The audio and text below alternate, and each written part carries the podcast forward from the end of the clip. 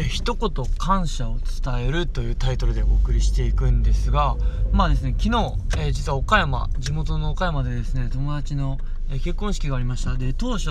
まあ、行く予定ですね帰省して行く予定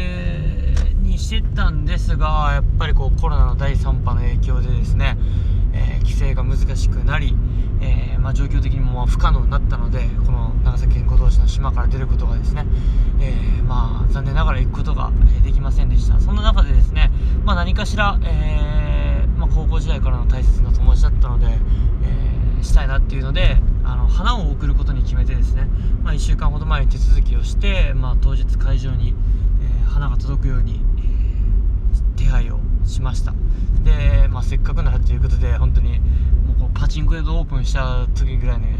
の勢いの花をですねドカーンと送ってやりたいなっていうことで、まあ、大きな花をですね、まあ、送ったんですよ。まあいやらしい話したらまあ実際に行ってたらご祝儀で払う分ぐらいの、まあ、値段はするような花だったんですがまあまあそんな花を送っていって、えー、昨日式が終わって今日ですね先ほどまあ友達本人から、えー、電話が、えー、あってですねお花ありがとうなともういよかったわと、ちゃ目立ってたでっていうような、あのまあ、感謝の電話があってですね本当にもうその1本の電話だけその一言の感謝だしそのなんかこう最高に目立ってた最高だったっていうことを伝えてもらっただけでなんかもう全てが報われたというか別に見返りを求めて送ったわけじゃないんですが本当に大切な友人だし何かしら自分も爪痕を残したいなみたいな、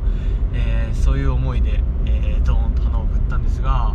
なんか本当に一言感謝を伝えられるだけで、えー、すごく嬉しい気持ちすごく幸せな気持ちに